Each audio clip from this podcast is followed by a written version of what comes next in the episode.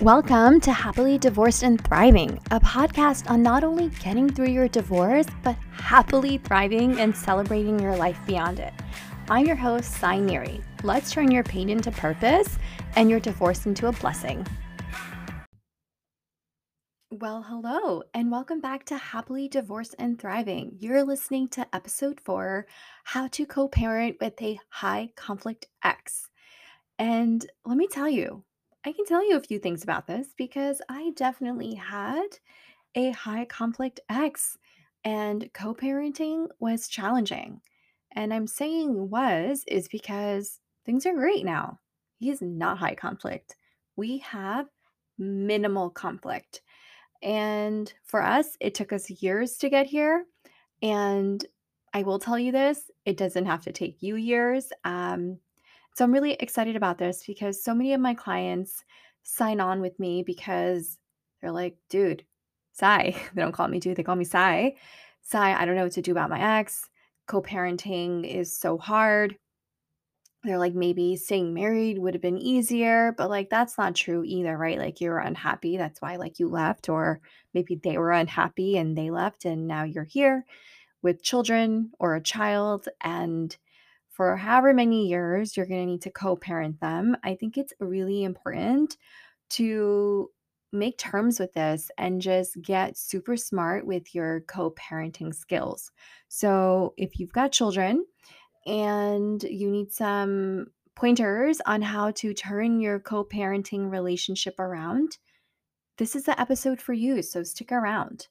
Um, on the episode today, I'm going to share five tips and tools to help you get through this chapter of your life. Of course, there are so many uh, tools and things like that that I could spend hours and hours on when it comes to co parenting, but I'm going to share the ones that I think will make immediate impact on your mental and emotional health and on your co parenting dynamic. Okay, so let's do this. Um, so, starting off, the very first one, which is a no-brainer, but, like, also it's so hard for us sometimes, especially for me, um, especially when you're dealing with a high conflict ex, like, when they text you or email you, like, you immediately want to respond, right? You're like fight or flight mode takes over, and I don't know about you guys, but I have a strong fight response in my brain, so I'm, like, ready to fucking go every single time. And that is not good because I know for me and for my clients, when you are responding from a place of anger and frustration, like it will only lead to more fighting and it'll probably just have you like taking more Motrin or, um, you know, drinking some wine or beer or whatever to just calm yourself down. I have definitely had a few fireball shots um, to level my set myself out um, over the years.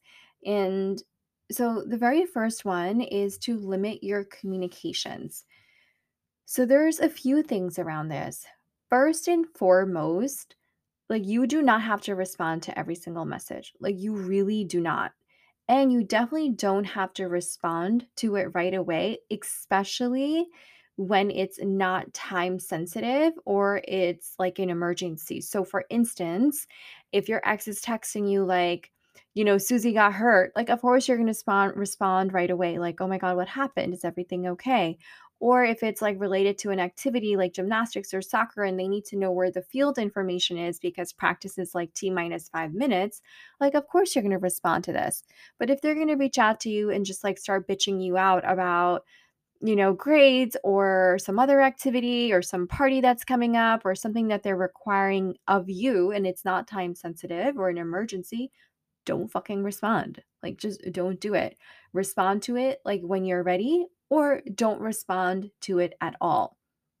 And I would also encourage, right, like to make sure all of your communications are documented. This is like happening via email or text, just so that you are able to A, take the time to respond and be like, you're not being emotional about it. Not that there's anything wrong with being emotional. I am super emotional, like all the time. But when it comes to responding and dealing with a high conflict ex, I want you to feel grounded in how you are responding to them. That is super important. And so, a great tool that would be helpful is when you get these messages, right, from your ex, I want you to have a mental ranking system of like the text and when and your when and how you're going to respond. So, let's say it's one like texts are level one, two, and three. So, level one, super important text, like, yeah, I'm to respond right away. A level two text um, is it needs a response but can wait. So, this could be about an upcoming birthday party um, how are we coordinating um, pick up, drop off, you know, a week from now, whatever. Like, take your time. That's like a level two. A level three is this is not important. I am totally ignoring this. This could be something like, um, how, um, you know, Susie, and I don't know why I'm calling her Susie because, like, I definitely don't have a child named Susie, but, um, yeah, you know, Susie, um, wants a teddy bear. Like, okay, cool. Get Susie a teddy bear. like, I don't care about a teddy bear, right?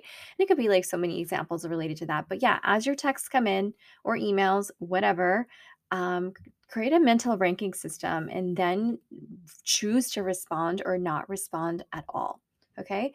Um, the second one, which I know I definitely am so guilty of, um, and I've stopped doing this both in my co parenting relationship and also in my current parenting relationship with my husband, now Brian, is around stop defending your parenting, right? Like you're a great parent, you know what you're doing. Your co parent does not set the standard for what good parenting looks like for you right? They don't get to tell you you need to take your child to church. They can't tell you you need to take your child to swimming, right? Like whatever whatever the thing is that they are requiring of you, like you do not need to do it. And also remember, you are in charge of you. Like they cannot tell you what to do.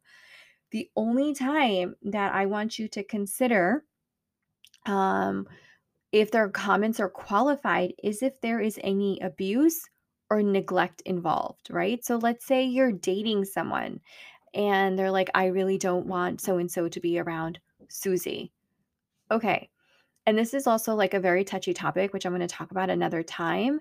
But note, like, A, they can't tell you, like, Susie can't be around this person, but also it's in your best interest to vet out anyone um, that you bring into your child's life, right? So just be smart about okay, is this behavior abusive? No? Great. Is this behavior neglectful? No, great. And then just move the fuck on because everyone is going to have an opinion about how you're parenting. I know my mom, my dad, like my sisters, everyone has an opinion. Their opinions are free to be had, but you do not have to do anything that you don't want to, okay? Number three, stop enabling your ex. This one is on you and not on them. I know it's crazy how we can solve so many of our own problems. Anytime and every time you try to, um, how am I going to say this? Any and every time you try to avoid your ex's anger, right? Um, you cave into their demands. And so, like, you end up doing the thing for them. This could mean, like, um, you know, they're committed to taking Susie to practice, to swimming practice, but they forgot, you know, um, the swimming the swimsuit, right? And you're like, okay, well, I don't want him to be angry or I don't want her to be angry. So like you go and buy something and drop it off at practice, right? Or swim meet.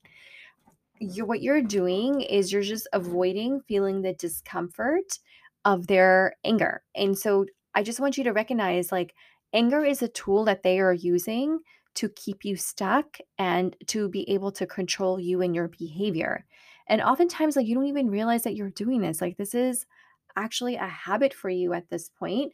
And so, I want you to be onto yourself. I want you to start becoming more aware of how are you enabling your ex moving forward, right? Like, what are the things that you're doing that are getting in the way of you feel not wanting to feel the discomfort of their anger? Now, what I'm not saying is you should fight with your ex every single time. Like, no, don't do that. You 100% need to uh, pick and choose your battles, which is in the next tip, right? Is like you don't have to fight every time, but I also want you to be smart and onto yourself on not enabling their behaviors. So, I want you to make a list of all of the ways that you think you might be enabling your ex. It could be things like um, things that you're doing for them. or things that maybe you're not doing for them so that they don't have to deal with the consequence of them not following through. Okay. So think about that. Um, there's going to be, you know, a lot of self reflection required of you to kind of sort through all of that. Okay. Um, and then the last one is leave the kids out of it. Even if your ex brings them into the conversation, even if they're trying to relay messages using the kid, or maybe you're doing this and you don't even realize you're doing it, or maybe you do realize you're doing it, but you really, really don't want to talk to your ex, you guys, just leave the kids out of it. They're children. Like they are not messengers. They are not phones. They're not like little ravens. They're not the postman. Like just stop. And even if your child inserts themselves into the conversation, like I know Q has definitely done this several times where he'll be like, uh, Mommy, you know, what about da da da dad, this and that? And I'm like, Q, like that's between me and your dad, right?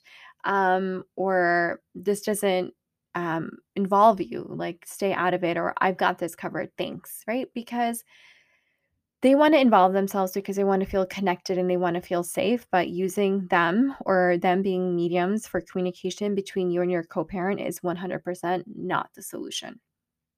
Okay, so to kind of pull this all together, right? So limit your communications. You do not have to respond to every single message. I also encourage you to use um, either co parenting apps. There's like dozens out there. Use email or text message um, just to make sure everything is documented, especially when you're dealing with a high conflict ex. Um, to stop defending your parenting. Like if you are not neglectful, if you are not abusive in what you are doing in your behavior and what you're allowing around your children or child, fuck it be you, do you. Your ex is not the boss of you, right? Like literally, you left for a reason. Three, stop enabling your ex. Understand how you're enabling them and then stop doing that. And that starts with bringing awareness to how you are behaving. Number four, leave your kids out of it, right? Like they have no space in in the communication mechanism at all between you and your ex. And then finally, choose your battles. Not every battle has to be won to win the war. And I also like to think that maybe there is no war, right? The only um, situation here is that you're co parenting, and sometimes it's hard, and that's okay too. And so moving forward, I want you to befriend these tips and start exercising them. And it's going to take some practice. This is a habit that you have created over time that you maybe don't even realize you're doing. Okay. So let me know what you think. Um, again, these are just starters to get you going. I wanted to provide something super easy and actionable for you. Um, when you, if and when you are dealing with a narcissist um, co parent, you know, we're going to, we can talk about gaslighting and all of those in another episode. But if that is something that you are struggling with, just know that there is nothing wrong with you that you are not crazy and i would encourage you to reach out to me and and book a discovery call with me because when it comes to dealing with a narcissist um, ex um, as a co-parent it's going to take a lot of practice for you to reprogram your brain and start showing up in a different way to overcome those stories that you have subconsciously started believing, right? And that could be things like you're not a good parent or you're too sensitive or a million things in between, right? So definitely book that call with me. In the meantime, if you found this episode helpful, I would so, you guys, love a review. Leave me a rating. Let me know what you think because this is for you. And I want to make sure I'm creating the best content and the best resources for you to really make a difference in your life so that da, da, da, da, you are truly living a happily divorced and thriving life. Until next time, you guys, love you so much. I hope you found this episode helpful. I would love for you to subscribe to my podcast and leave me a review and let me know what you think. Until next time. If you're ready to get through and over your divorce and start celebrating your life on purpose, I'd like to personally invite you to a consultation to see what working together looks like. Book your call from the link in show notes.